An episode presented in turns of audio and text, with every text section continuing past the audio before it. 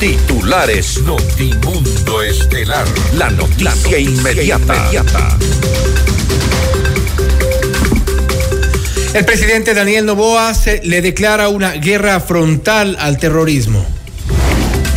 Las nuevas cárceles de alta seguridad que se construirán en las provincias de Santa Elena y Pastaza contarán con inhibición de señal celular y satelital, así como con triple seguridad perimetral. El ministro de Defensa, Giancarlo Lofredo, advierte que cualquier acto terrorista se convertirá en objetivo militar y ordena a las Fuerzas Armadas a actuar con firmeza y contundencia.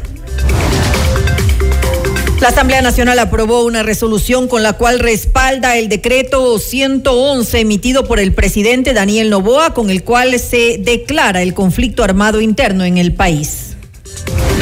Continúan los actos terroristas en Ecuador. Dos personas fallecieron y nueve resultaron heridas tras un nuevo atentado en el Coca, provincia de Orellana. Quito registró 18 incidentes y 53 alertas de seguridad en tres días. Con 131 votos a favor, el Pleno del Legislativo aprobó la Ley de Competitividad Energética. En la información internacional, Perú declara emergencia en su frontera norte y anuncia que auditará su material de municiones y explosivos que pudo haberse usado en los ataques en Ecuador.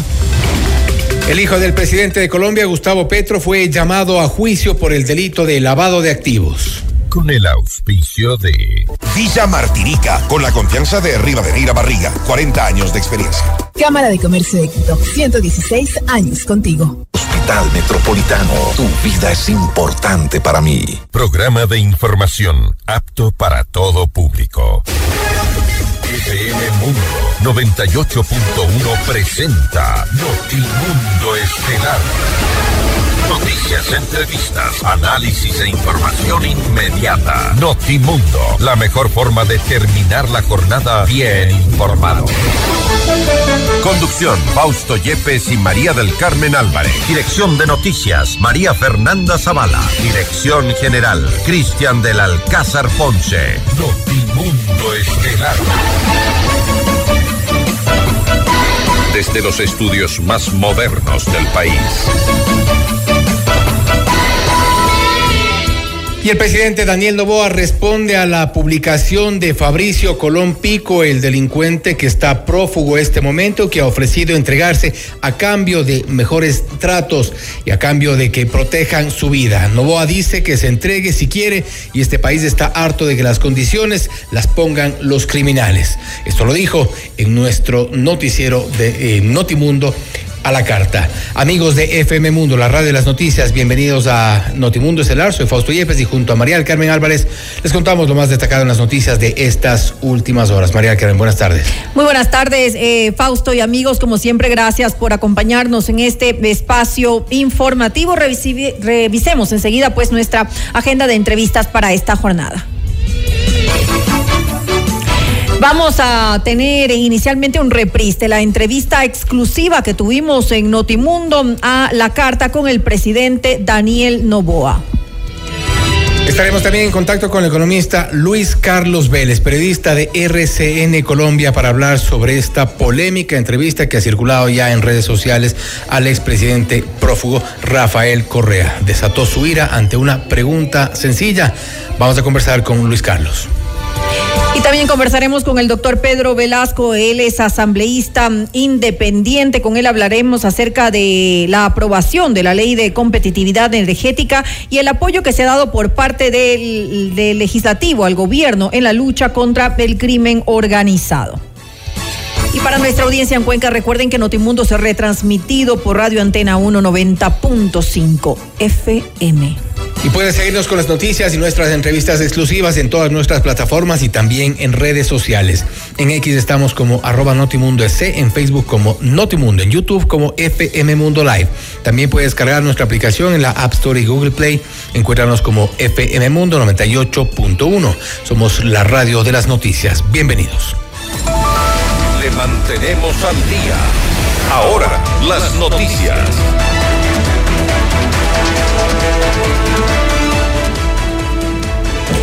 El presidente Daniel Novoa presentó los diseños aprobados para la construcción de las nuevas cárceles de alta seguridad en las provincias de Santa Elena y Pastaza.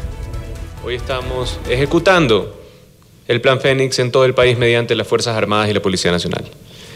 Es el inicio de un urgente saneamiento del sistema penitenciario ecuatoriano que ha estado durante décadas controlado por las mafias.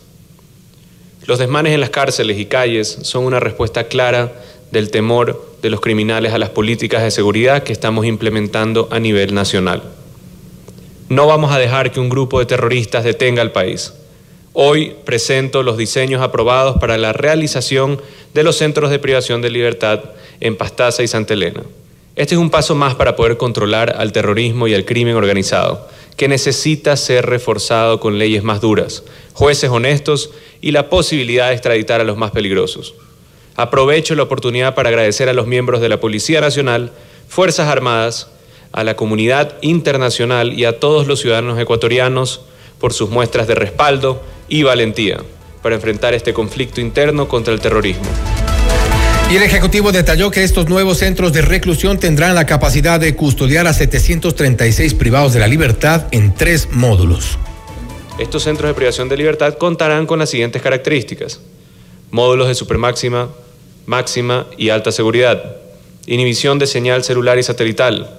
Sistemas electrónicos con tecnología de punta. Control de acceso digital y análogo. Triple seguridad perimetral. Autogeneración eléctrica. Tratamiento de aguas. Construcción blindada. Guardias sin rostro licencias y permisos ambientales. El ministro de Defensa, Giancarlo Lofredo, envió un mensaje de respaldo a los soldados ecuatorianos que se encuentran desplegados en el país en medio de la ola de violencia. Lanzó una advertencia a las organizaciones terroristas que han sembrado el caos y ordenó a las Fuerzas Armadas proceder con firmeza y contundencia. Mi mensaje como ministro de Defensa a todos nuestros soldados es que si se meten con la población, se meten con las Fuerzas Armadas y con ello también con todo el bloque de seguridad en pleno. El tiempo de los delincuentes se acabó. Están advertidos. Cualquier acto terrorista desde ahora se convertirá inmediatamente en objetivo militar. La lucha por restablecer el orden y control es larga y no es fácil, pero ha iniciado. Este gobierno está del lado de las familias, la vida y la paz. Vamos a luchar y vamos a vencer. Reitero que tienen el apoyo de toda la ciudadanía y también el apoyo político y legal que necesitaban. Y atención, hay nuevas cifras del Servicio de Atención Integral a Personas Privadas de la Libertad informó que 178 guías penitenciarios y personal administrativo permanecen como rehenes de los grupos criminales en siete prisiones de las provincias del Oro, Cotopaxi, Loja, Azuay, Tunguragua, Cañar y Esmeraldas. La entidad informó que el estado de salud en el que se encuentran los funcionarios retenidos, pero aseguró que eh, trabaja de forma permanente y responsable para salvaguardar su integridad. En Notimundo a la carta, Diego Pozo, abogado de la Asociación de Servidores Penitenciarios, rechazó la falta de información por parte del Servicio Nacional de Atención a Personas Privadas de la Libertad sobre el estado de los agentes y otros funcionarios que permanecen secuestrados en siete cárceles del país. O seguimos viviendo en zozobra porque lamentablemente desde el SNAI eh, no han dado respuesta a esto que es muy, muy, muy preocupante por todos los servidores penitenciarios, como ustedes conocen y yo ya lo he mencionado, en redes sociales y medios de comunicación se han viralizado ya varios videos los días anteriores donde se intenta eh, agredir contra la, la, integridad física, psicológica, incluso vida de cada uno de los servidores penitenciarios que se encuentran retenidos. Eh, sabemos que esto incluso es consecuencia del abandono institucional hacia los servidores penitenciarios. No hemos tenido nada claro hasta la fecha Hemos conversado con algunos familiares que están desesperados, obviamente, porque la mayoría de personas que están eh, retenidas son cabeza de hogar y no nos no tenemos, no sabemos la cifra exacta ni la nómina de las personas que están retenidas y peor aún, peor aún, no sabemos en qué estado eh, de salud se encuentran. Y el Pleno de la Asamblea Nacional respaldó la resolución del presidente Daniel Novoa que reconoce la existencia de un conflicto armado interno. El decreto 111 contó con el apoyo de 135 legisladores, es decir, fue unánime. El asambleísta del movimiento Construye, Jorge Peñafiel, se refirió al tema. Creemos que el combate a la delincuencia no es un tema necesariamente de leyes. Lamentablemente no es un tema de tener más eh, firmeza en la ley o más eh, soltura, digamos, en la ley, sino que es un tema de ejecución y de respaldo político. Y lo que hizo la Asamblea Nacional del Ecuador el día de ayer, más que efectivamente ofrecer las reformas legales que requiere y que ya están puestas sobre la mesa, es ofrecerle a la Policía Nacional y a las Fuerzas Armadas el respaldo político de que ante el crimen organizado no vamos a ceder y no van a haber miramientos ni barreras. El respaldo se va a ejecutar de manera clara con las amnistías que se han ofrecido y además con el apoyo irrestricto en todas las operaciones que requiera este, este programa y esta lucha que el presidente de la República ha decidido continuar. La Cancillería y el Ministerio de Justicia de Colombia informaron que no podrán recibir deportaciones masivas de presos desde Ecuador debido a que la legislación les obliga a estudiar caso por caso. Esto luego de que el presidente Daniel Novoa anunciara la deportación de más de 1.500 internos hacia el vecino país. Mediante un comunicado, las entidades colombianas indicaron que el trámite de repatriación de connacionales en el exterior obliga a estudiar caso por caso las solicitudes, ya que este es un proceso individual y no masivo, que responde a criterios objetivos y que debe contar con el consentimiento de la persona privada de la libertad. Y sobre este tema también respondió el presidente Daniel Novoa. Esté atento al reprise de nuestra entrevista. Más información. El municipio de Quito entregó un balance de los daños que dejan hasta el momento los ataques en la ciudad registrados entre el 8 y el 10 de enero. Entre los datos más relevantes están que cinco explosiones tipo bomba en puentes y unidades de policía comunitaria y los seis incendios vehiculares que se reportaron en sectores como Carapungo y Guamaní. Según la Secretaría de Seguridad de Quito, durante tres días se reportaron 18 incidentes y 53 alertas. Sin embargo, 27 fueron falsas. Además, eh, las explosiones de incendios vehiculares también se reportó un amotinamiento en la cárcel del Inca, una persona herida tras sufrir un robo y un fallecido en el barrio La Santiago, en el sur de la ciudad. Una mochila abandonada dentro de un basurero en el playón de la Marín esta mañana en el centro de Quito causó alarma en la ciudadanía. Sin embargo, la Policía Nacional informó que se trató de una falsa alerta de bomba, con lo que las operaciones del sistema de transporte se retomaron. Eh, anteriormente la zona fue acordonada y todas las personas desalojadas mientras el equipo antiexplosivos realizaba su trabajo para que luego, posteriormente, se confirmara que se trataba efectivamente de una falsa alarma. Dos personas fallecieron y nueve resultaron heridas tras un grave incendio que se produjo en una discoteca de Francisco de Orellana, conocida como El Coca. La policía confirmó que se trató de una explosión y que la calificó como un ataque terrorista.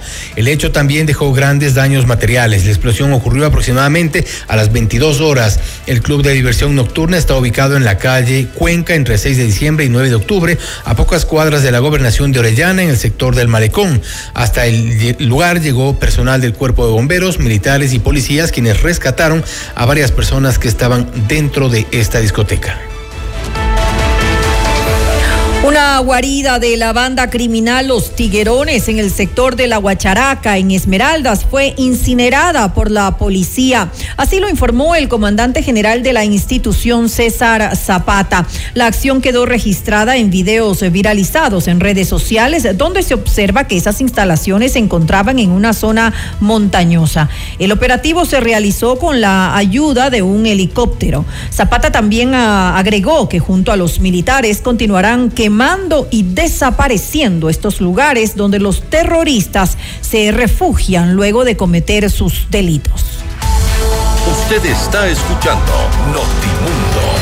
Periodismo objetivo, responsable y equitativo.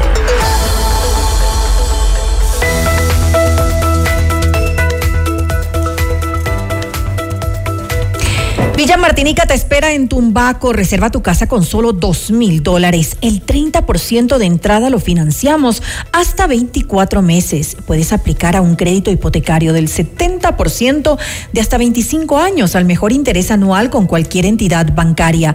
Visita ya villamartinica.com con la garantía de Riva de Neira Barriga Arquitectos. 40 años de experiencia.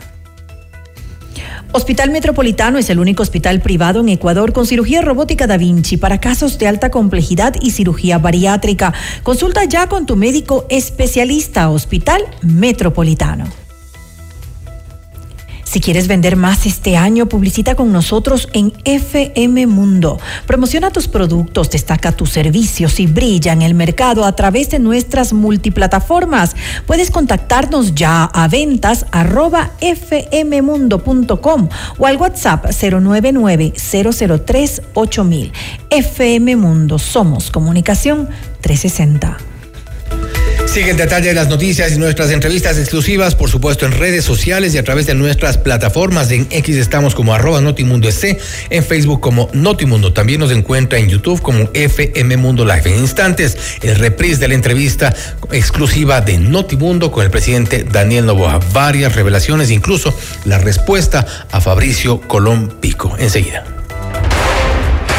Objetividad y credibilidad. Notimundo Estelar. Con María del Carmen Álvarez y Fausto Yepes. Regresa enseguida. Somos tu mundo. Mundo. Sigue nuestra transmisión en video FM Mundo Live por YouTube, Facebook, X y en fmmundo.com. Somos FM Mundo. Comunicación 360.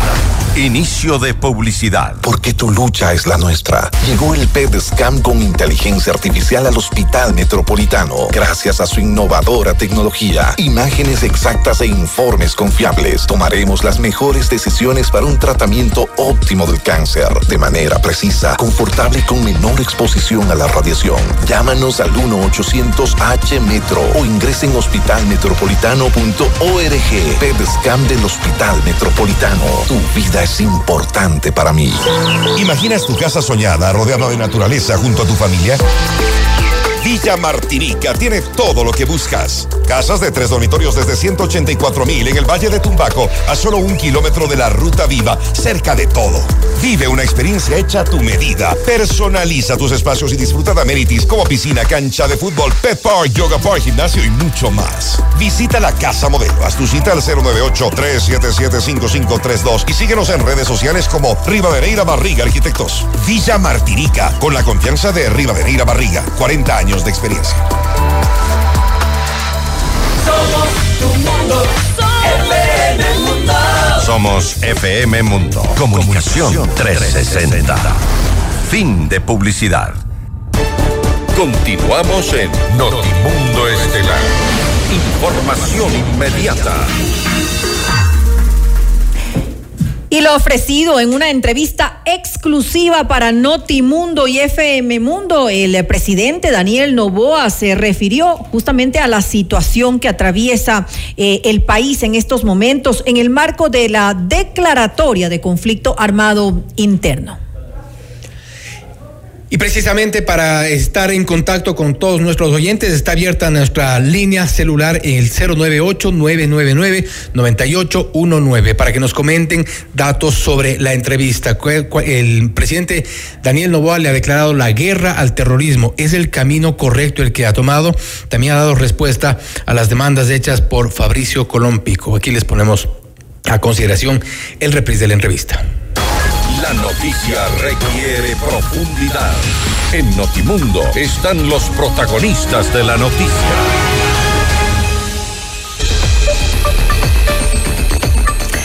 Por primera vez en la historia recien- reciente de el país, las autoridades y el primer mandatario hablan frontalmente de guerra contra el crimen organizado y ponen nombre y apellido al terrorismo.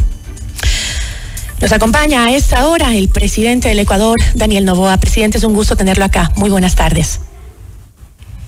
Buenas tardes, Gisela, y feliz cumpleaños. Muchísimas gracias, presidente. Muchísimas gracias. Presidente, han sido momentos muy duros, muy difíciles. Y los ecuatorianos estamos a la expectativa, viendo lo que sucede porque amamos a este país. Después del de, día martes que los ecuatorianos pues vimos en vivo a uno de los principales canales de televisión que además está incautado por el Estado, sometido por terroristas. Eh, el, eh, usted ha señalado que dejará, no va a dejar que el miedo le gane al país. Presidente, yo le pregunto, ¿no cree usted que el miedo ya se ha apoderado de los ciudadanos de este país?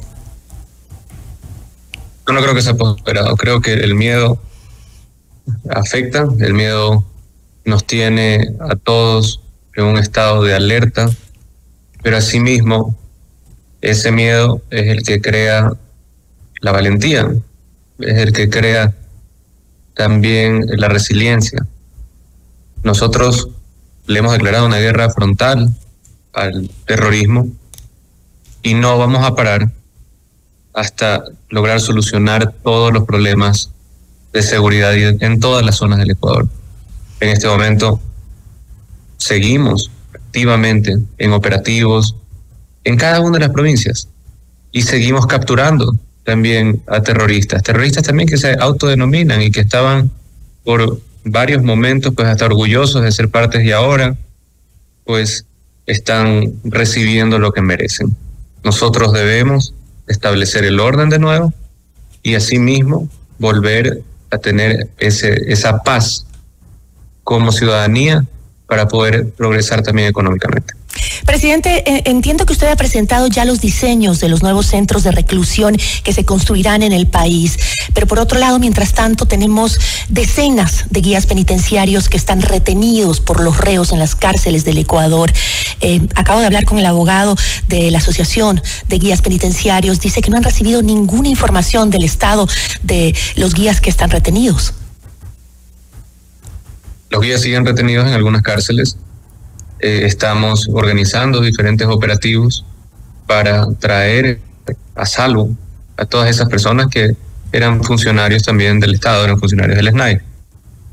Eh, es una situación muy difícil, es una situación también en la cual estamos destruyendo cadenas y redes de corrupción en el cual ex funcionarios públicos, en el cual miembros de la función judicial, miembros hasta eh, algunos ex miembros de, eh, de la Policía Nacional han estado involucrados. Como estamos atacando frontalmente, es que vemos ese tipo de reacciones. Hoy en día estamos haciendo una limpieza, tuvimos que tocar fondo y hacer una limpieza total eh, de las instituciones y vamos a retomar el control de las cárceles. Debemos, hoy en día también hay 3.000 personas más o menos de exceso o de hacinamiento en las cárceles. Por eso estamos sacando a 1.500 colombianos y también necesitamos construir cárceles de máxima seguridad y de super máxima seguridad, el cual ese excedente ya estaría distribuido y asimismo tendríamos, como el mismo plan Fénix lo decía desde hace cinco meses, cinco o seis meses, es que debe existir segmentación adecuada de las cárceles debe de existir también militarización de fronteras y de puertos y de las rutas específicas de exportación, las rutas claves. También deberíamos de tener el apoyo, lo cual lo estamos haciendo ahora, la protección de los bienes del Estado y los sectores estratégicos por parte de los militares. Ejemplo, zonas de minería y zonas que hoy en día están ocupadas por la minería ilegal pero, eh, presidente, el gobierno de Colombia ya ha dicho que eh, no va a recibir a esos más de 1.500 reos que están en las cárceles de nuestro país tras su anuncio de que ellos serán extraditados o regresados a sus países eh, de origen. Dicen que no tienen la capacidad y que su ley no les permite porque tienen que analizar caso por caso. ¿Qué va a pasar? ¿Los va a dejar en la frontera? Debemos dejarlos en la frontera y si hay acuerdos internacionales que lo soportan y debemos de tomar una decisión urgente esa es parte de las decisiones urgentes que tenemos que tomar. Ya hemos estado en conversaciones por varias semanas, nos ampara nuestra ley y también acuerdos internacionales. Ahora, presidente, por primera vez, eh, pues eh, parece que hay una unificación, una gobernabilidad, eh, como le llaman algunos políticos. Votaciones históricas se han logrado eh, aprobando pues eh, algunas leyes, la ley no más apagones, por ejemplo, eh, que le da pues la ratificación del apoyo también a las fuerzas del orden público por parte de la Asamblea, ese es otro caso. Y usted ha felicitado a la Asamblea Nacional por este apoyo y unidad, pero una pregunta que leía mucho en redes es, ¿por qué entonces no continuar y aceptar el apoyo y en vez de seguir separándonos, muchos creen que su eh, declaración de decirles no gracias a Jan Topic y también a María Paula Romo cuando deciden apoyarlo, eh, no es abrirse a esa unidad. Lo contrario, dije que si es que desean apoyar, que apoyen, que si desean dar un apoyo a la nación, que apoyen también con las bancadas a las cuales ellos forman parte, pero que siendo el presidente de la República yo y estando las Fuerzas Armadas en el control táctico y en la organización de los operativos de seguridad que quieran venir a imponer o a contarnos qué es lo que hay que hacer y cómo ellos lo pueden liderar, creo que está totalmente fuera de foco eso. El apoyo, nosotros recibimos el apoyo de cualquier persona que lo quiera dar, pero de verdad. Pero el apoyo que ciertas personas quieren dar es ellos reemplazar las funciones que hoy en día ocupa el presidente de la República y las Fuerzas Armadas y ellos ser los que supuestamente resuelven, a pesar que el, electorado y el pueblo ecuatoriano eligió a otro.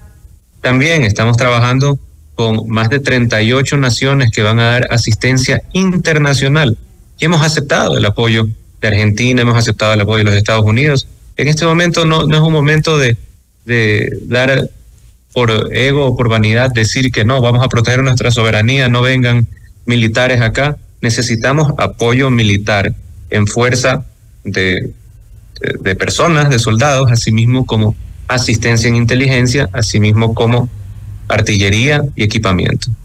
Este apoyo legislativo es inédito, sobre todo considerando que en los últimos gobiernos, pues la Asamblea eh, significaba un poder opositor al Ejecutivo. Y ahora que se ha logrado esta unidad, presidente, ¿qué proyectos se construirán en conjunto por la seguridad del país? Bueno, les he pedido que nos ayuden y que nos apoyen en nuestra lucha contra el terrorismo. Eh, debemos tomar medidas duras económicas y debemos estar alineados porque una guerra cuesta y cuesta dinero. Entonces debemos de tomar acciones y medidas importantes en conjunto con el legislativo para poder sacar adelante también el financiamiento para este tipo de para, para esta lucha contra el terrorismo. También eh, presentaremos un proyecto de ley de contratación pública, que hoy en día hay muchas trabas y es, y es muy ineficiente y lento. También eh, reformaremos la ley de turismo para poder, una vez resueltos los problemas de seguridad, tener un marco legal para la inversión en turismo y para el turismo comunitario que pueda atraer inversión extranjera, que pueda eh, darle la oportunidad también a jóvenes de trabajar. Entonces, son todos partes de los, de los proyectos de ley urgente que teníamos desde el inicio, inclusive eran las promesas de campaña.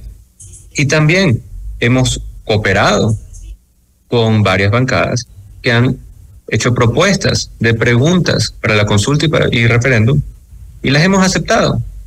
Ahorita tenemos que ponernos la camiseta del Ecuador. Y si es que sale una buena idea de otra persona, ok, perfecto. Ingresamos esa pregunta de parte de otro grupo político. Estamos abiertos a trabajar en conjunto. Pero eso sí, el presidente de la República soy yo. Eh, presidente, me gustaría volver al tema de lo que vivimos en estos días los ecuatorianos. Eh, momentos muy dolorosos. Y usted se refirió en una entrevista eh, que hay que investigar a Teleamazonas por engancharse a la señal de TC Televisión. Em, yo me pregunto como periodista, ¿no es deber de nosotros los periodistas em, informar, transmitir lo que está pasando a la ciudadanía? ¿No deberían ser investigados los motivos del atentado y no Teleamazonas? Pero vamos, empecemos desde el inicio de cómo se originó esto. Empezó con cuestionamiento de que por qué se había quedado la señal abierta en una entrevista de una radio. Yo dije que en un momento pues de, pánico de la gente de, de, esa televisión se había quedado la señal abierta y estaban controlando también en parte eso eh, los terroristas. Lo que también hay que tener mucho cuidado. Una cosa es informar, otra cosa también es terminar indirectamente o a veces no voluntariamente asistiendo al propósito de los mismos criminales. ¿Qué querían estos, eh, estos terroristas? Querían generar miedo en la ciudadanía. Querían, pues, desafiar al Estado. Estaban buscando notoriedad y conectarse en medio de un operativo policial. Y fue por conexión por YouTube, no, no es que había un periodista ahí físicamente. No me pareció lo correcto y no me pareció lo correcto tampoco para la seguridad del personal de TC Televisión ahí. Pero ¿y por qué no se cortó la señal de TC si la idea era justamente lo que usted dice, no espectaculizar con el pánico de lo que estaba viviendo la gente en TC Televisión? Nosotros en ese momento le dimos la responsabilidad a la Policía Nacional. Ellos tenían sus razones para mantenerla abierta un tiempo y después la cortaron. Eh, pero como le, le vuelvo a explicar, una cosa es informar. Nosotros estamos totalmente a favor de la libertad de prensa y que los periodistas hagan esa labor valiente de informar a la ciudadanía la realidad de las cosas, pero tratar de aprovecharse de una situación que puede generar más miedo y más terror en la ciudadanía no es la mejor opción. Entonces va a proceder con la investigación a Teleamazonas para ver qué fue lo que pasó realmente. Sí, voy a preguntar qué es lo que pasó. Eso tenemos que averiguar internamente, acá. No es que lo voy a meter el preso para, para hablar en términos claros, eso no lo voy a hacer, pero quiero investigar qué es lo que pasó. Presidente, ¿cuál es eh, su resumen de estos días? ¿Cómo ve la acción policial? ¿Cómo ve la reacción de la ciudadanía a su decisión de este estado de excepción y la extensión que significó darle más amplitud al trabajo de las fuerzas del orden en el país? Me siento totalmente orgulloso de la población ecuatoriana. Hay un sentimiento de unidad, hay un sentimiento de nacionalismo y hay un sentimiento también eh, de, de hartazgo hacia los malos y hacia la delincuencia, hacia el terror. Eh, hemos visto imágenes y acciones de gente que ayudan llevando alimentos para las Fuerzas Armadas, para la policía, asisten en lo que puedan, eh, se, se, ponen a las órdenes. Eso de ahí no había pasado en este país desde la época de Durán Ballén y para mí es algo pues eh, emocionante en el buen en el buen sentido ver que hay este sentimiento de unidad, ver a los ecuatorianos juntos y ver que todos entienden que el enemigo es el terrorismo. El enemigo no es alguien de otro partido político específicamente o pues alguien que piense diferente, sino el enemigo es el terror, el enemigo es la falta de atención, el enemigo es la falta de progreso. ¿El presidente Daniel Novoa no va a bajar las armas ante el terrorismo? No, nunca. Me lo, eso de ahí no lo voy a hacer. El país no lo quiere tampoco y debemos de luchar hasta el final. Presidente, en redes sociales, y me están preguntando por las redes, justamente han circulado videos de guías penitenciarios asesinados. En, en el video se ve claramente que les disparan. ¿Esos videos son reales o no? Eh, no sé de qué video específico me lo está mencionando, pero tenemos material que está siendo investigado. Algunos son reales, otros son modificados, pero tenemos que depurar toda la información. Las eh, Fuerzas Armadas ayer en rueda de prensa dijeron que no había ningún guía asesinado. ¿Hasta el momento podemos ratificarlo? Ese es el informe que tengo yo de las Fuerzas Armadas, sí. Presidente, me gustaría saber cuál es su mensaje después de lo que hemos vivido para los ecuatorianos.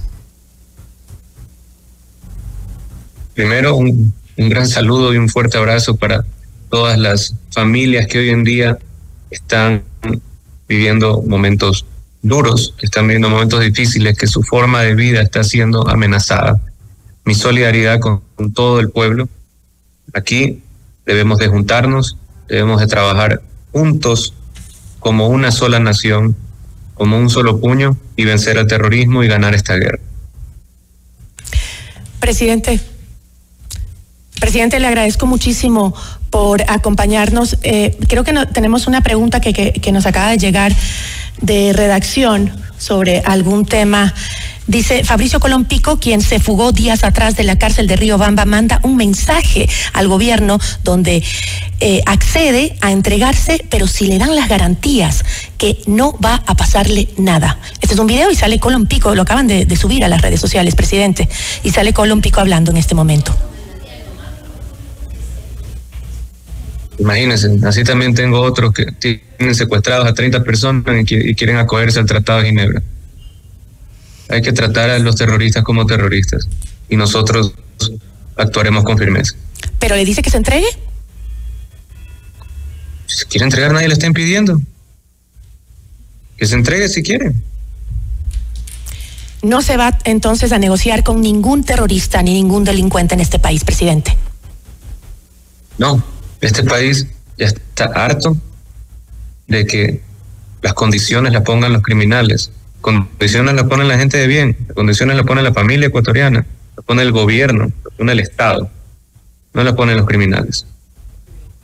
Presidente, le agradezco, sé que está eh, muy ocupado y gracias por habernos dado estos minutos. Eh, le agradecemos muchísimo. Muchas gracias, Gisela. Buenas tardes. Una buena tarde, presidente. Noticias, entrevistas, análisis e información inmediata. Notimundo Estelar regresa, regresa enseguida. Somos tu mundo, FM Mundo. Mira nuestros mejores contenidos. Suscríbete gratis a nuestro canal de YouTube FM Mundo Live. Somos FM Mundo. Comunicación 360. Inicio de publicidad. La Cámara de Comercio de Quito y la empresa eléctrica Quito lideran la campaña Ecuador Ahorra. Transforma tu consumo hoy y asegura un mañana lleno de energía para todos. Apaga las luces innecesarias, desconecta dispositivos en modo de espera, optimiza el uso de electrodomésticos y adopta iluminación LED. Con un ahorro estimado de tan solo 2 dólares por planilla, en cada empresa lograremos alcanzar un ahorro colectivo del 20%, cifra necesaria para revertir la situación actual. Un mensaje de la Cámara de Comercio Si quieres vender más en este nuevo año, publicita con nosotros en FM Mundo. Promociona tus productos, destaca tus servicios y brilla en el mercado a través de nuestras multiplataformas. Contáctanos ya a ventas arroba fmmundo.com. WhatsApp 099 003 8000. FM Mundo. Somos comunicación 360. Somos tu mundo, FM Mundo. Somos FM Mundo. Comunicación 360. Fin de publicidad. Continuamos en Notimundo Estelar con María del Carmen Álvarez y Fausto Yepes.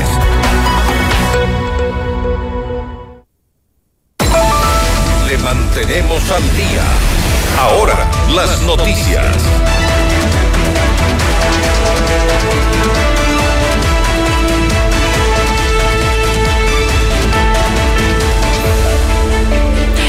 Los periodistas y medios de comunicación son objetivos del crimen organizado y grupos terroristas, por lo cual se hace urgente la implementación de protocolos para su protección. Así lo manifestó César Ricaurte, director ejecutivo de Fundamedios en Notimundo al día.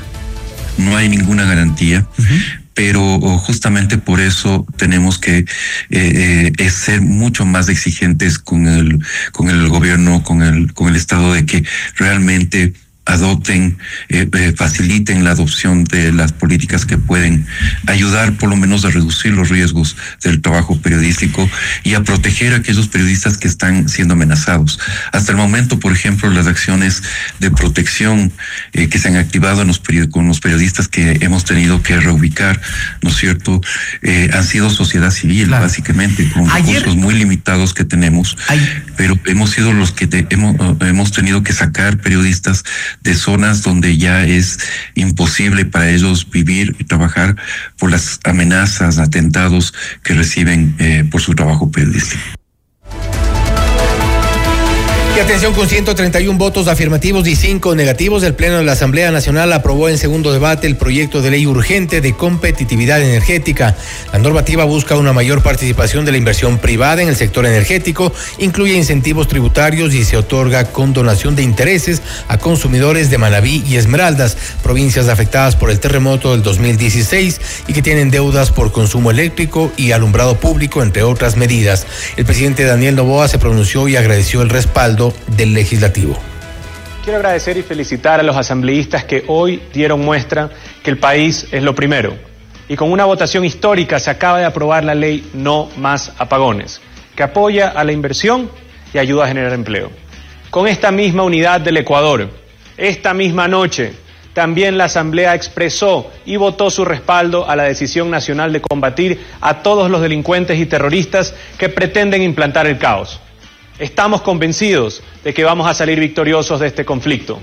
El apoyo ciudadano y de los partidos políticos es fundamental para salir de la oscuridad y generar mejores días para todos. Ceder ante el mal, jamás. Luchar incansablemente, siempre. Usted está escuchando Notimundo. Periodismo objetivo, responsable y equitativo.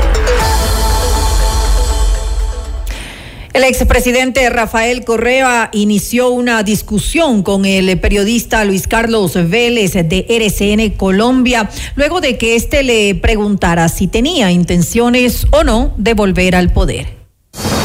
Esta es la entrevista de Fausto Yepes, hoy con...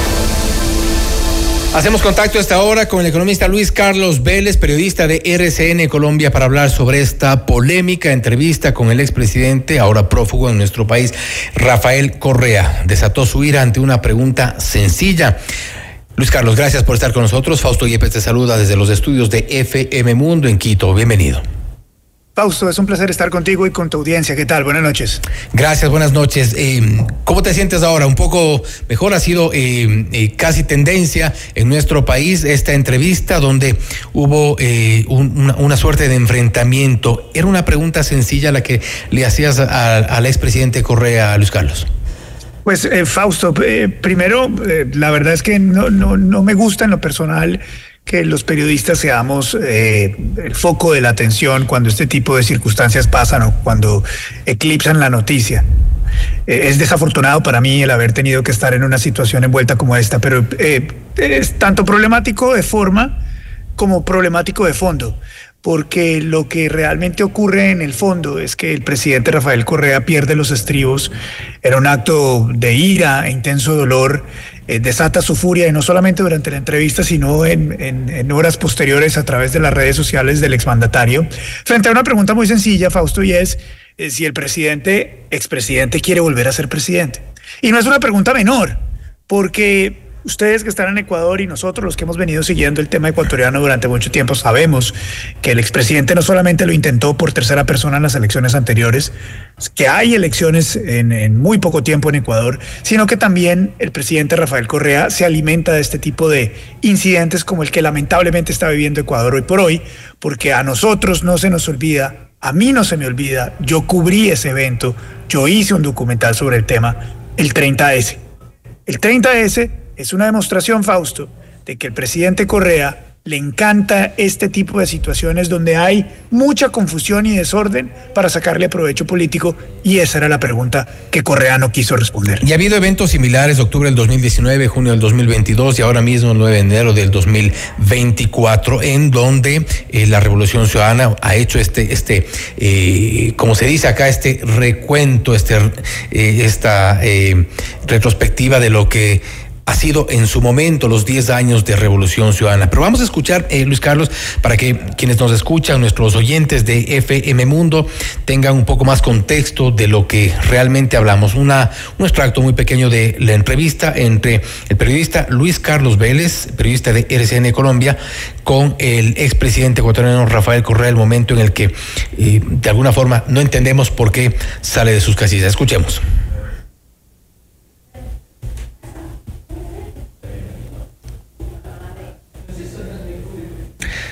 A ver, estamos tratando de, retomar esta, esta parte. Tenemos eh, eh, que poner a consideración un extracto de esta entrevista. Bueno, apenas tengamos la, la volvemos a poner, pero Luis Carlos, te quería preguntar, ¿cómo inicia esta entrevista? ¿Cómo te sentiste desde el inicio de la entrevista?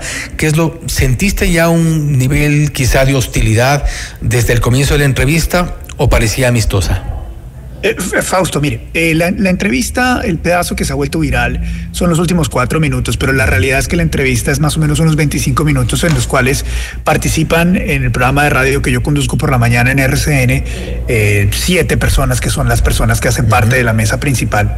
A cada una de las preguntas del presidente Correa, el presidente Correa fue muy grosero altanero, insolente, sobre todo con las mujeres. Es como si le fastidiara que las mujeres le hicieran algún tipo de preguntas, cosa que nos llamó profundamente la atención. Yo no intervine en la entrevista y solamente lo hice al fondo, al final. Eso en lo que tiene que ver en las formas, Fausto. El fondo, el presidente Correa estaba muy molesto porque desde Colombia le preguntamos en repetidas oportunidades sobre la base de Manta. Eh, para nosotros en Colombia, siendo un país que ha vivido este flagelo del narcotráfico durante mucho tiempo, eh, la desaparición de la base de Manta significa muchísimo en términos de la lucha contra las drogas. Tú conoces mejor las cifras de tu país, yo no soy un experto en Ecuador, pero sí tengo la suficiente memoria para decirte que eh, durante el año 2009 se habían incautado en Ecuador cerca de 68 toneladas de cocaína y marihuana. En el año 2010, un año después de que se acabara la base de Manta, en tu país incautaron 18 toneladas. Hubo una reducción superior al casi 200, 300% en eh, la incautación de cultivos ilícitos. Y la respuesta es muy sencilla para cualquier experto o para cualquier persona que sabe hacer la matemática es sencilla, fácil, de primero de primaria, y es la de darse cuenta que sin la operatividad de los radares y la asistencia de inteligencia de Estados Unidos, el narcotráfico empezó a pulular. Cuando nosotros les empezamos a hacer esas preguntas al presidente Correa, es como si lo hubieran insultado, como si lo hubieran sacado de contexto. Eso fue lo que ya le comenzó a, disgustar al expresidente. Discúlpeme. Eso fue lo que ya le comenzó a disgustar al expresidente en esta entrevista. ¿Tú sentiste que en ese momento, cuando le hablaron de la base de Manta, ya, eh, ya no se sentía cómodo? Pero sabe que eh, le, tengo que decir, Fausto, que, que la incomodidad del presidente estaba desde el principio. Yo no sé si él estaba eh, molesto porque le hablaran los medios de comunicación y cuando termina de perder los estribos es cuando le decimos, eh, presidente, usted que es una persona que lo llevamos buscando durante mucho tiempo y no ha dado entrevistas y hoy su Instagram habla de por lo menos seis intervenciones en medios de comunicación. Eh, a usted Usted está en campaña política, usted está en este momento eh, en una posibilidad de tratar de pescar en río revuelto, porque hoy por hoy empieza a hablarle a los medios de comunicación. Aprovechando una coyuntura de, violencia que es la que vive el país. Se puso energúmeno. Escuchemos precisamente esa parte, sí, y justamente a la que hace referencia cuando se refieren a esta intención de retomar eh, el poder de alguna forma y justamente cuando comienza a, tener más presencia en medios de comunicación es con estas coyunturas de violencia que se vive en nuestro país. Vamos a escuchar este extracto de la, de la entrevista y volvemos enseguida buscar regresar al poder. ¿Usted quiere regresar al poder en Ecuador? entonces, ¿usted le haría estas preguntas a otro político? Por supuesto que sí, se las hago todo el tiempo. Pero ¿por qué no me responde la pregunta? La pregunta es muy sencilla. ¿Quiere volver a ser presidente de Ecuador? Yo la vez ni me da la gana, no la tengo que explicar a usted. No, pero, no, pero, no, sea grosero, le estoy preguntando. Responda la pregunta como se la estoy preguntando. Sea un caballero y responda como se la estoy preguntando. ¿Va a ser quiere ser candidato a la presidencia de Ecuador? ¿Quiere ser candidato a la presidencia de Ecuador? Nadie lo está acorralando, no sea paranoico. ¿Quiere ser usted presidente de Ecuador? Nadie lo está acorralando, le estamos haciendo una pregunta como es. ¿O no tiene usted los cojones para responder una pregunta sencilla? Y se quiere pelear con nosotros. Está haciendo usted. Qué vergüenza. Sí, se lo estoy preguntando a usted, se lo estoy preguntando a usted, con cojones. ¿Quiere o no quiere? Con la valentía para el pueblo ecuatoriano, sin miedo y sin atacar a la prensa. Sin miedo y sin atacar para la prensa. Respóndanos, ¿quiere o no quiere? ¿Qué cosa? ¿Quiero o no quiero? Ser presidente de Ecuador. ¿Le tiene un problema oyendo la transmisión o no? Sí, es que usted habla tanto y no me deja hablar a mí porque se está entrevistando usted solo. Pero es que no me está respondiendo, ¿sí o no? ¿Quiere, sí o no? Bien, escuchamos justamente ese extracto que es el que ha circulado. Eh, Luis Carlos Vélez nos ha mencionado que esos son los últimos cuatro minutos de una entrevista de 25 que ha sido, eh, que ha sido constantemente hostil de lo que nos eh, reporta Luis Carlos. El, el, momento en el que comienza este, este cruce, ya el, el, tema ya se, se, desató, ya no, no, había, no, no había vuelta atrás, no había forma de que esta entrevista termine bien. Mire, lo peor que le puede pasar a un periodista es que el invitado se pare y se vaya. Yo tenía muchas más preguntas para el presidente Rafael Correa, pero él se paró y se fue. Entonces, teniendo en cuenta ese objetivo, yo fallo en no poder terminar una entrevista con el presidente Correa. Yo tengo que decir que he viajado mucho a Ecuador y la gente en Ecuador es gente maravillosa, educada, amable, generosa. Eh, el tono del presidente Correa no corresponde a lo que los ecuatorianos son. Eh, no corresponde a la manera en que nosotros los vemos en el mundo. Yo vivo en Estados Unidos, viajo mucho a Colombia también, eh, y, y, los ecuatorianos que están a mi alrededor son personas maravillosas. Yo no quisiera que esta entrevista en mi país marcara lo que algunos podrían pensar sobre los ecuatorianos. Los ecuatorianos son personas decentes. Rafael Correa en esta entrevista no lo es. No sé si es que tiene un problema personal, no sé si tiene un problema de salud, no sé si tiene un problema de manejo de ira, no sé si el exilio por ser un expresidiario y por ser un, una persona que le está oyendo la justicia le está haciendo daño. No sé si la ambición al poder y su incapacidad política después de perder unas elecciones lo está haciendo comportarse como un personaje energúmeno. No sé. Pero yo no esperaba que Rafael Correa eh, se comportara como, como una persona de. Pero bueno, normalmente, normalmente ha tenido, ha tenido una, normalmente ha tenido, eh, Correa ha tenido una relación hostil con los medios de comunicación, con la prensa, durante los 10 años de su mandato y posterior a eso, cuando ya eh, no, nos dejó eh, en, en, herencia a Lenín Moreno y después ya con Guillermo Lazo, pero siempre él desde afuera, ahora prófugo, ha tenido esa relación hostil con los medios de comunicación. ¿Ustedes ya lo veían así? Sí, eh, es que en Colombia están tratando de copiar mucho del modelo de Rafael Correa. La ley eh, Mordaza que se instauró, instauró en Ecuador ha sido utilizada como ejemplo para que algunos eh, grupos políticos cercanos al presidente Gustavo Petro la instauren. Nosotros sabemos qué pasó en la prensa ecuatoriana, sabemos cómo cerró medios de comunicación, sabemos cómo acosó periodistas, Sabemos cómo atacaba al presidente Correa siendo presidente, cómo es tan poco tolerante frente a la, a la, a la crítica de los medios de comunicación y lo sentimos mucho por ustedes. Ahora, este Luis Carlos, también inmediatamente después de que se eh, hizo viral este, este extracto de la entrevista, eh, ya hubo una, una reacción por parte del expresidente Correa. Eh, eh, también en tu cuenta de, de X se mencionaba esto de los cierres de los medios de comunicación y casi sobre, sobre la marcha, Fernando Alvarado, su ex secretario de comunicación, respondía que no había ninguna sola prueba. Casi inmediatamente también le respondieron desde, desde Macas, nuestro colega periodista Wilson Cabrera, recordándole que su radio también fue cerrada en esa época del, del correísmo. ¿Cuál ha sido o cuál eh, ha sido la reacción en redes sociales que tú has sentido una vez que se publicó la entrevista y también que tú eh, mostraste tu, tu posición en redes? Quiero decirle que en Colombia el tema ha sido tendencia eh, durante todo el día, esta conversación de Rafael Correa, donde ha quedado muy mal parado. Eh, varios medios de comunicación han tomado esto y lo han hecho en noticia en los principales portales. Vi noticias en la revista Semana, vi noticias en El País de Cali, vi eh, noticias en La Vanguardia Liberal, el diario de Bucaramanga. El presidente Rafael Correa es tendencia hoy por autócrata. Es tendencia hoy por intolerante, es tendencia por ser agresivo frente a los medios de comunicación. Yo creo que el mundo ha cambiado muchísimo, eh, Fausto, ha cambiado muchísimo en los últimos años y la gente, el público, no es tolerante de los autócratas. Y sobre todo en un caso como el de Rafael Correa, que todos saben que cuando camina como un pato, se mueve como un pato y grazna como un pato, evidentemente es un pato. Y el pato, en el caso de Rafael Correa, es el de un autócrata, un pequeño dictador. ¿Y tienen alguna, algunas similitudes? Por ejemplo, a nosotros no nos sorprende la, la, actitud de Correa con los medios de comunicación.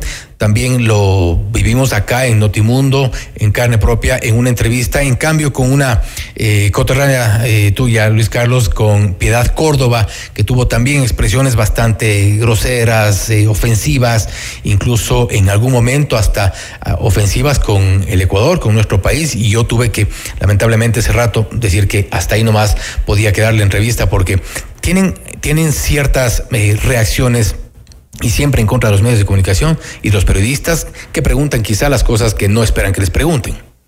Eh, sí, pero, pero en, en, Colombia la verdad nunca me había tocado a alguien que fuera tan agresivo. Eh, nosotros entrevistamos una infinidad de personas como lo haces tú todos los días. No me había tocado una persona que fuera tan agresiva y sobre todo sin provocación. A mí me tocó Piedad Córdoba y, y, y, nosotros le preguntamos si iba a ser el presidente o no. Y ya. Y no sí. quiso responder pues tú, tú viste y tus, tus oyentes vieron eh, cómo se pone el presidente. Yo sí estoy muy sorprendido y de nuevo no sé de dónde viene, de dónde viene esa capacidad de perder los estribos tan rápido el presidente Correa. Luis Carlos, con esto cierro. ¿Se te quedaron eh, preguntas en el papel? Sí, se me quedan varias preguntas en el papel. Eh, ¿Cuáles, por ejemplo, para que la, si nos la primera que le quería hacer, estaba recordando, es si se arrepiente de haberle dado eh, perdón a más de 1.700 vinculados con el narcotráfico en 2017. Eh, se me queda, eh, por ejemplo, si él cree que el narcotráfico en Ecuador está pululando a raíz del cierre de Manta. Se me queda, por ejemplo, si él está tratando de utilizar políticamente esta crisis en Ecuador para mostrarse como un salvador, que evidentemente no lo es. Se me queda, por ejemplo, le quería preguntar eh, si él, él, recibió dineros de Odebrecht, como la justicia ecuatoriana así lo ha determinado. Se me quedaba por preguntarle si iba a tener el valor la virilidad de presentarse como un hombre ante las autoridades ecuatorianas lo más pronto posible para cumplir con la ley. Se me quedaron muchas preguntas, pero la verdad es que Rafael Correa creo que que solamente le gustan aquellos periodistas que le dicen sí o aquellos que él inmediatamente puede atacar y se echan para atrás, que en este caso no lo encontró. Les encanta a los adultos. Luis Carlos, nuevamente, gracias por haber estado con nosotros. Igual estaremos dando seguimiento a este tipo de temas y nuevamente, gracias. A ti un abrazo por tu generosidad. Buenas noches. Gracias, eh, Luis Carlos. Ha sido Luis Carlos Vélez, periodista de RCN Colombia, hablando y reaccionando sobre esta polémica entrevista con el expresidente Correa, que ha sido tendencia durante este día en Colombia. Desató su ira frente a una pregunta sencilla: si quería volver a ser presidente del Ecuador. Rafael Correa no respondió. La eh, entrevista había sido de 25 minutos. Los últimos cuatro minutos pues simplemente se salieron de control. Esto es Notimundo Estelar, siempre bien informados. Usted está escuchando Notimundo. Periodismo objetivo, responsable y equitativo.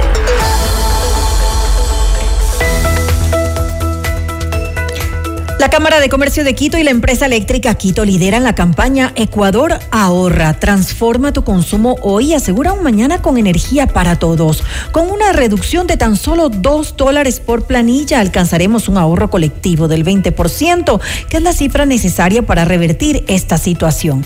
Este es un mensaje de la Cámara de Comercio de Quito. Pícaro Resto Grill es el mejor lugar para un momento entre amigos y familia. Exquisito menú, variedad de cócteles, música en vivo. Te esperamos desde las 13 horas de martes a sábado. Puedes disfrutar del lunch Pícaro por tan solo 14 dólares con 99 centavos. Los niños comen gratis y los miércoles son de no cover. Estamos en Cristóbal Gangotena, Isabela Católica. Puedes reservar al 099-074-0000. Pícaro, las cosas ricas de la vida. Y siga con el detalle de nuestras noticias y entrevistas exclusivas a través de redes sociales y de nuestras plataformas. En X estamos como arroba Notimundo S. También puede darnos sus comentarios respecto de lo que hemos presentado hoy día. El reprise también de la entrevista al presidente Daniel Novoa. Nos puede escribir al celular 098-999-9819. 098-999-9819. Leeremos al aire sus comentarios de nuestros oyentes objetividad y credibilidad. Notimundo Estelar. Con María del Carmen Álvarez y Fausto Yepes. Regresa enseguida. Somos tu mundo. FM Mundo. Sigue nuestra transmisión en video FM Mundo Live por YouTube, Facebook, X y en fmmundo.com. Somos FM Mundo. Comunicación 360. Inicio de publicidad. Porque tu lucha es la nuestra. Llegó el PEDSCAM con inteligencia artificial al Hospital Metropolitano. Gracias a su innovadora tecnología, imágenes exactas e informes confiables, tomaremos las mejores decisiones para un tratamiento óptimo del cáncer de manera precisa, confortable y con menor exposición a la radiación. Llámanos al 1-800-H-METRO o ingresen en hospitalmetropolitano.org. PEDSCAM del Hospital Metropolitano. Tu vida es importante para mí. Somos el mejor aliado este 2024 para tu empresa, negocio y emprendimiento. Cumplimos tus objetivos y nos ajustamos a tu presupuesto con publicidad 100% efectiva. Contáctanos ya a ventas arroba fmmundo.com. WhatsApp 099 003 8000. Somos FM Mundo. Comunicación 360. Somos tu mundo. FM Mundo. Somos FM Mundo. Comunicación 360. Fin de publicidad. Continuamos en Notimundo Estelar con María del Carmen Álvarez y Fausto Yepes. Le mantenemos al día. Ahora, las noticias.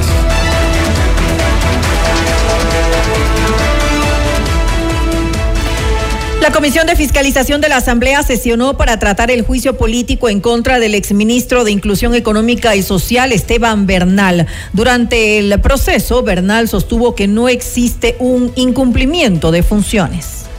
Este es un juicio particularmente especial. Se me está juzgando por cumplir la ley. Las transferencias monetarias tiene tres conceptos básicos.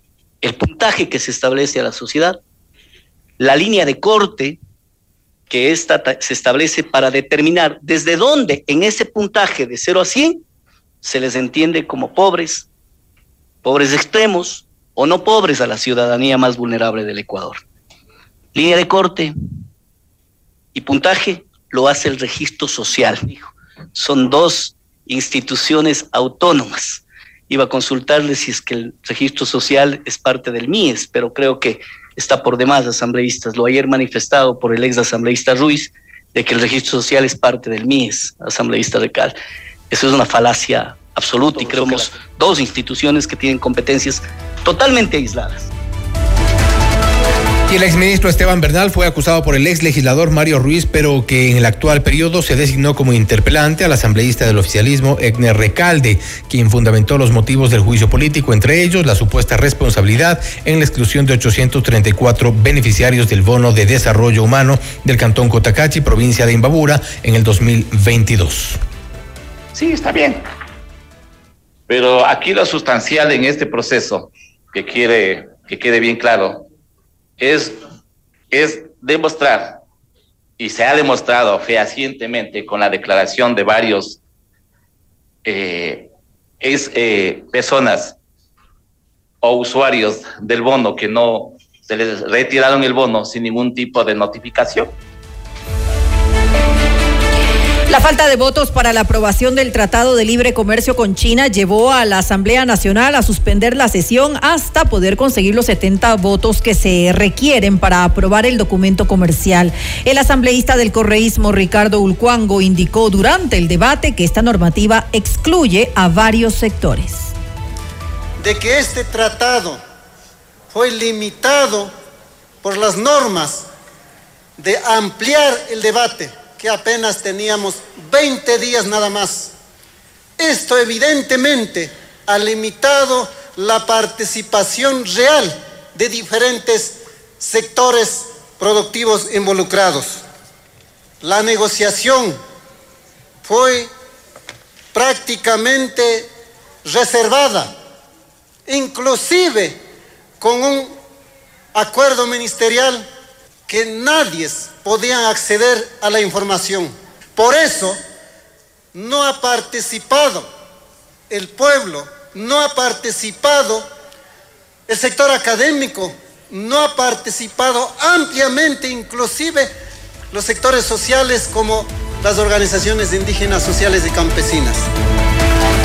De su lado, el asambleísta del oficialismo, Jonathan Parra, defendió la iniciativa y dijo que con el Tratado de Libre Comercio con China se incrementarían las exportaciones hasta en 3 mil millones de dólares. Sí, quiere promover el comercio recíproco, eh, establecer reglas comerciales claras, la eliminación de barreras comerciales de productos de nosotros que están llegando con alto arancel a China y también mejorar el nivel de vida de todos los ecuatorianos. Lo necesitamos. No hay ni siquiera empleo en la calle. A los informales le están dando garrote en lugar de empleo a algunos. En razón de los aportes recibidos, se prevé de manera técnica que este TLC, escuche bien pueblo ecuatoriano, se incrementen las exportaciones hasta en 3 mil millones de dólares, plata que en este momento no hay en el país. Ya sabemos por qué hay un mercado de 1.400 millones de personas en China, a las que podemos venderles con ventajas que no las tienen otros países. Estos además van a generar un crecimiento económico y promueve sobre todo el fortalecimiento de las MIPIMES. En otra información, el policía Santiago Olmedo, que podía enfrentar una pena de 13 años de prisión por abatir a dos delincuentes en el año 2021, fue ratificado en su inocencia en la audiencia de casación realizada el 9 de enero. En Notimundo al Día, Olmedo aseguró que este es un mensaje positivo de respaldo para las fuerzas del orden en la compleja situación que atraviesa el país. A nivel administrativo policial también se llevó un proceso investigativo. Nosotros lo llamamos un sumario administrativo, dentro de lo cual eh, se determinó, gracias al trabajo de mi defensa técnica, se determinó de que no existieron errores, fallos dentro de mi procedimiento policial, por lo que el caso eh, eh, quedé absuelto de esta investigación y el caso se archivó, por lo que, como les digo, dando gracias a Dios en mi defensa técnica, nunca salí de la institución policial. Yo trabajo en una unidad investigativa y sigo trabajando. De hecho, el día 9, cuando regresamos, conversamos con la familia en la noche, agradecimos a Dios, estábamos reunidos un, momento, pero al otro día, es decir, el día de ayer, yo eh, retomé mis actividades normales. Entonces, sí, es, es, importante señalar de que eh, lo que queríamos nosotros y buscábamos con todo esto, eh, a pesar de, del via crucis que vivimos, pues es tener ese respaldo, es tener ese apoyo legal para la policía, para la fuerza militar en este momento que estamos viviendo una situación muy difícil en el país. Un juez dictó prisión preventiva para Juan Carlos FZ alias Canito mientras duren las investigaciones por el asesinato de dos policías en Novol, provincia del Guayas. Según la acusación de fiscalía, alias Canito es el cabecilla de una banda terrorista y de delincuencia organizada que opera en tres cantones. Cuando alias Canito y el otro sujeto que participó en el hecho violento fueron detenidos, se les encontró chompas policiales que habían sido utilizadas en este crimen. El delito en el país se sanciona con una pena de 22 a 26 años de cárcel. El concejal por el Partido Social Cristiano Jorge Rodríguez Cuesta renunció a su cargo por motivos eh, personales. Su puesto será ocupado por la concejal alterna Nelly Puyas. Me voy a una nueva propuesta profesional, aseguró Rodríguez a un medio de comunicación. Su renuncia sería tratada este 11 de enero.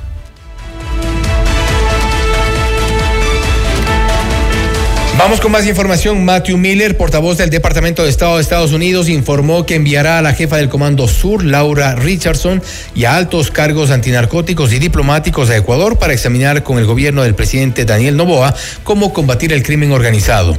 Agregó que el mandatario Joe Biden trabajará con Quito para estrechar su cooperación en materia de aplicación de la ley a través de programas de asistencia en seguridad.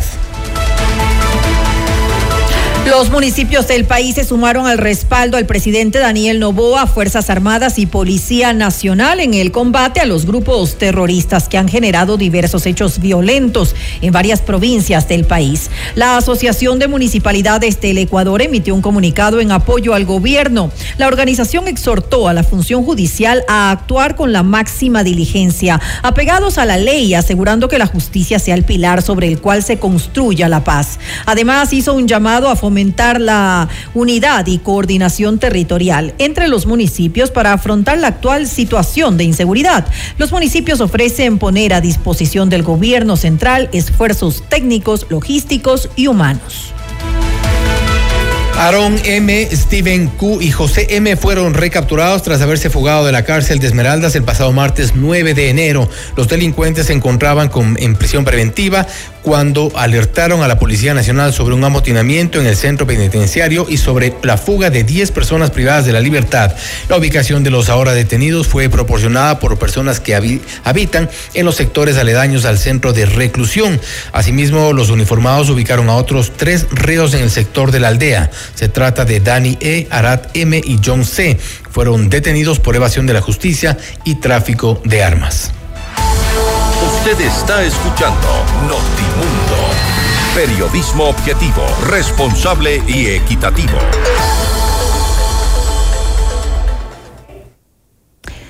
La Asamblea Nacional aprobó la ley de competitividad energética enviada por el Ejecutivo y decidió también respaldar las acciones del Gobierno Nacional para enfrentar al crimen organizado.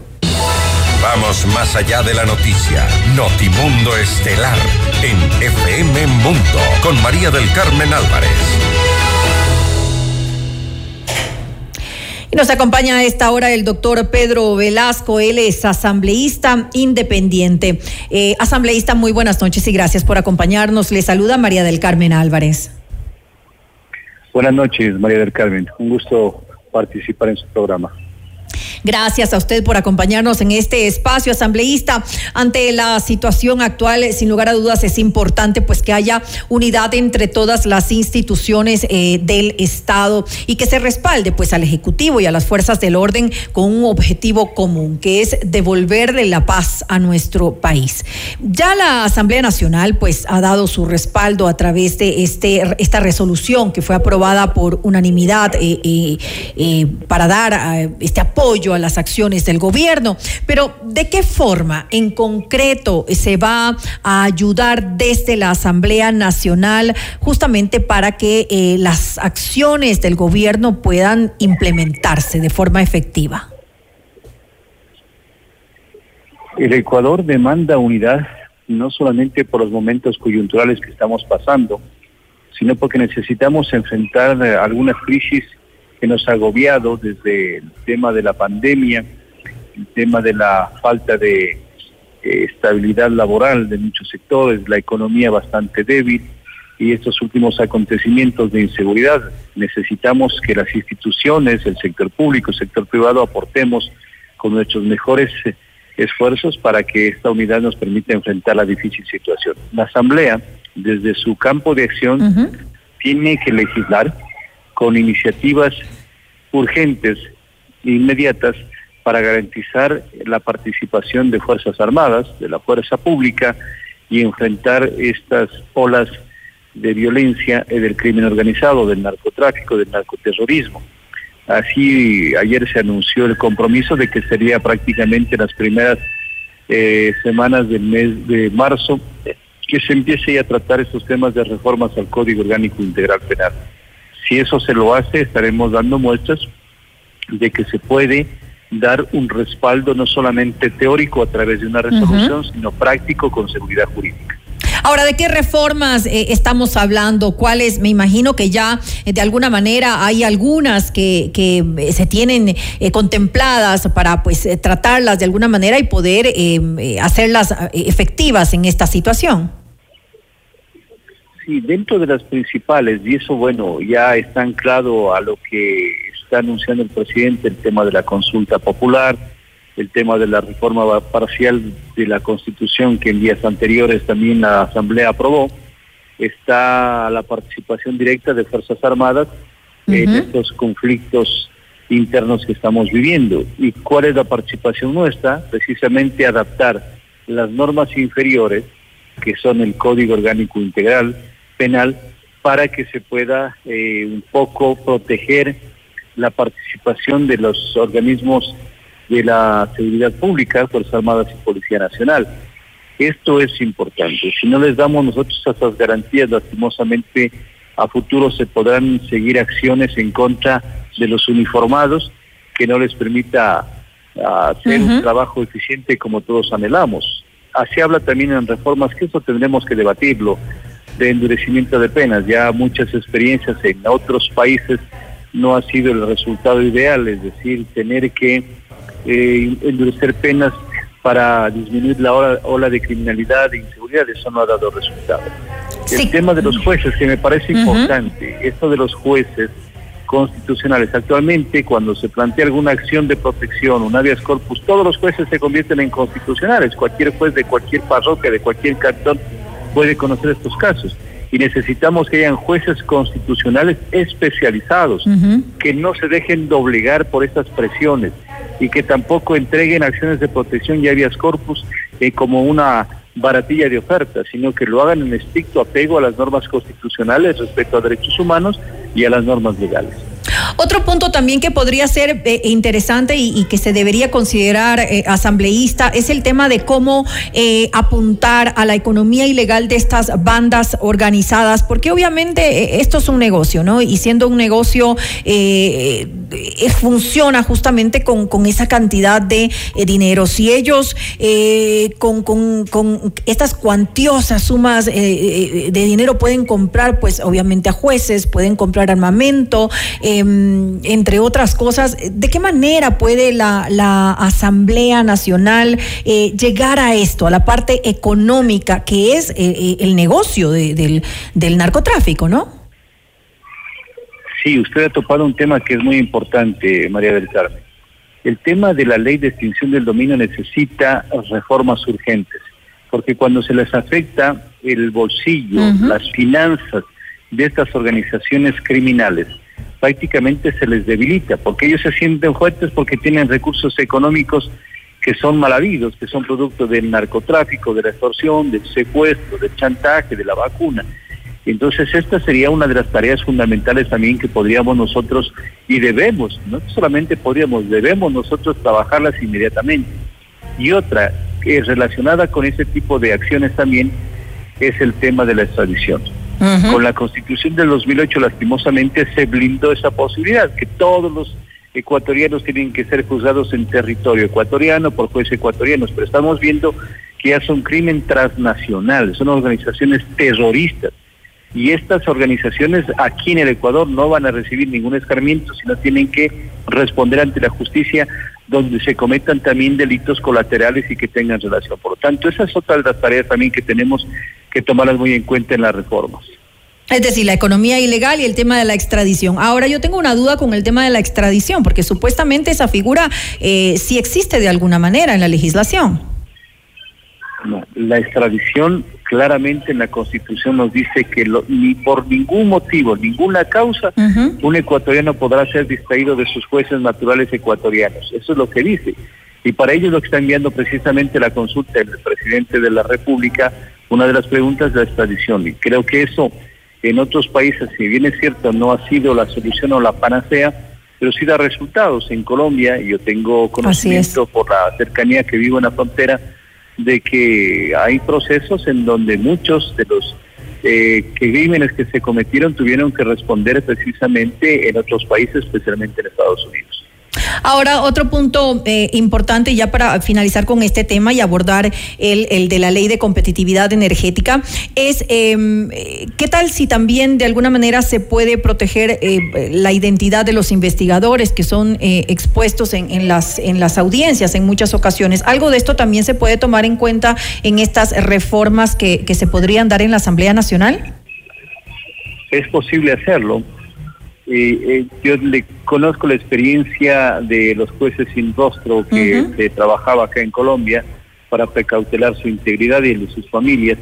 Y también hay un procedimiento de la Jurisdicción Especial para la Paz, la JEP, en donde todos los conflictos que tuvieron de policías, de ejército, de delincuencia organizada, de los eh, narco-guerrilleros, en fin, todo eso se manejaba con una jurisdicción especial. ¿Es posible hacerlo acá? Había iniciativas, por ejemplo, de que jueces puedan admitir, despachar y administrar justicia sin que estén directamente en sus eh, despachos, pueden hacerlo fuera del país inclusive, hab- había una posibilidad de que se hagan en otros lugares para garantizar total independencia, que no sientan presión y que no Así sientan es. temor por la vida de ellos y de sus familias. que no corran ningún riesgo. Ahora sí, revisemos eh, lo que sucede con la ley de competitividad energética. Ha sido aprobada en la Asamblea Nacional con 131 votos.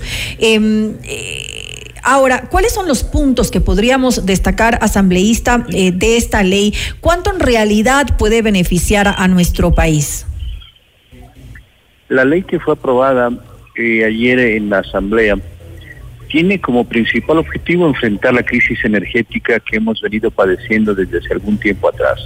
Porque no podemos seguir como país que queremos despegar, que queremos eh, desarrollarnos económicamente, seguir dependiendo de las bondades de la naturaleza. Es decir, cuando llueve hay energía suficiente y cuando no llueve, lastimosamente tenemos que parar eh, en la industria, parar el comercio, los pequeños negocios, la microempresa. Y lo que pretende esta ley y va a abrir las posibilidades a la generación de energías eh, renovables no convencionales, es decir, de que se utilice la energía solar fotovoltaica, la energía eólica, la energía geotérmica, con inversión privada, con participación mixta, sin que renuncie el control, desde luego, el sector público, el Estado. Esto va a permitir que se implementen muchos proyectos. Ya cuando les recibimos en comisión a muchos sectores privados, ellos nos habían comentado que están proyectos listos y que hay una gran cantidad eh, de proyectos a implementarse, que faltaba la norma jurídica, la seguridad que estamos dando en estos casos para que eso se dé. El tema del financiamiento, que es importante, de tener un fondo de inversión energética que no ha tenido en otros tiempos y que hoy es necesario para renovar equipos, maquinaria, repotenciar algo que ya no funciona, para emprender en nuevos proyectos, yo creo que eso es fundamental. Esos son los temas prioritarios. Y otro más, el tema que me parece trascendental es el de eh, apuntalar el cambio de matriz energética, que ya dejemos de depender de los combustibles fósiles y vayamos utilizando energías limpias, cuidando el ambiente. La remisión de la que tanto se ha hablado va a posibilitar, cierto, perdonar algunos sectores. La mayor parte que se benefician son el sector domiciliario residencial, más del 60%. Pero va a permitir eh, al mismo tiempo en 90 días, porque se les da un plazo perentorio para que quienes se acojan a la remisión, para que puedan en su momento beneficiarse y adicionalmente puedan eh, ingresar a la caja fiscal aproximadamente 490 millones de dólares. Se condona también el 100% de las deudas de alumbrado público y de electrificación a las provincias de Manabí y Esmeraldas, que fueron afectadas drásticamente por el terremoto del 2016. Entonces, esos son los aspectos importantes. Ahora, ¿qué decir sobre inquietudes que pueden tener, por ejemplo, eh, eh, eh, eh, se ha pronunciado el analista Alberto Acosta Burneo y entre otras cosas le leo rápidamente mm, a- algunas de las inquietudes que él ha expuesto en cuanto a si puede ser puede llegar a ser realmente exitosa esta ley y él dice entre algunas eh, cosas que no crea un mercado energético competitivo, que no permite formación de precios en el mercado, que no elimina realmente las restricciones que hay en la inversión privada y esto me parece importantísimo. Y también dice que no se transparenta los subsidios eléctricos. Esto entre algunas de las observaciones que él hace. Sí, bueno, nosotros tenemos que respetar los criterios valiosos de quienes opinen sobre la ley. Ninguna ley es perfecta en ninguna parte del mundo, en ninguna sociedad existen leyes perfectas, lo que son leyes perfectibles. Perfectibles, claro. pueden sí. irse mejor- mejorando, eh, pueden quedar muchos vacíos, pueden haber muchas expectativas de lo que aspiraban el sector privado, lo propio que aspiraba el sector público, que no podían haberse incluido, para citarles, el sector privado dice que no se da todas las facilidades como para que eso se dé, el sector público que pretendía de que se transfieran recursos económicos a los gobiernos autónomos descentralizados. Entonces cada uno tiene su derecho a reclamar sus espacios y sus beneficios. Pero vuelvo a insistir, si la ley no es perfecta, pero por lo menos va a sentar las bases para que de a poco se vaya generando esta confianza en inversión, que esa es la razón también de la ley que se aprobó anoche.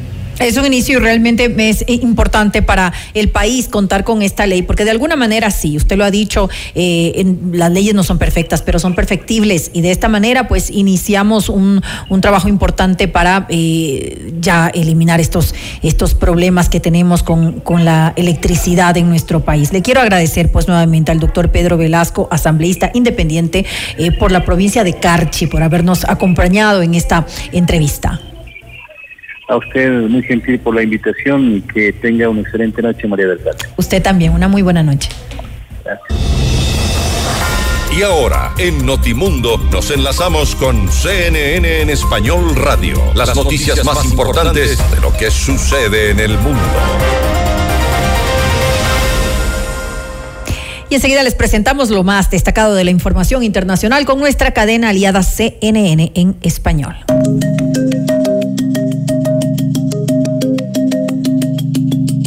Hola, soy Patricio León desde la Ciudad de México y estas son las cinco cosas que debes saber a esta hora. La misión permanente de Irán ante las Naciones Unidas afirmó en una declaración a CNN que la incautación de un barco petrolero por el ejército de ese país no constituye un secuestro, sino que se trata de una acción legal sancionada por orden judicial. Según la Oficina de Operaciones de Comercio Marítimo del Reino Unido, un barco fue abordado este jueves por al menos cuatro personas armadas en el Golfo de Omán. Esta nave desvió su rumbo hacia aguas territoriales iraníes. Añadieron que el agente de seguridad de la compañía del barco informó haber escuchado voces desconocidas por teléfono y después se perdieron las comunicaciones con el barco. La Asamblea Nacional de Ecuador reconoció este miércoles a tres ciudadanos como héroes nacionales por sus actos durante el 9 de enero, cuando grupos armados provocaron múltiples actos de violencia en el país. El presidente de la Asamblea, Henry Kronfle, dijo que los distinguidos son el guardia de seguridad David Franco, el chofer de autobús David Medina y el cantante Diego Gallardo, este de manera póstuma pues murió cuando iba a recoger a su hijo del colegio. Franco cargó a una adolescente herida durante la ola de violencia. Medina, por su parte, condujo un autobús en medio de las calles desiertas con tal de llevar a otras personas a su destino. Los acontecimientos más importantes en el mundo se los contamos a continuación.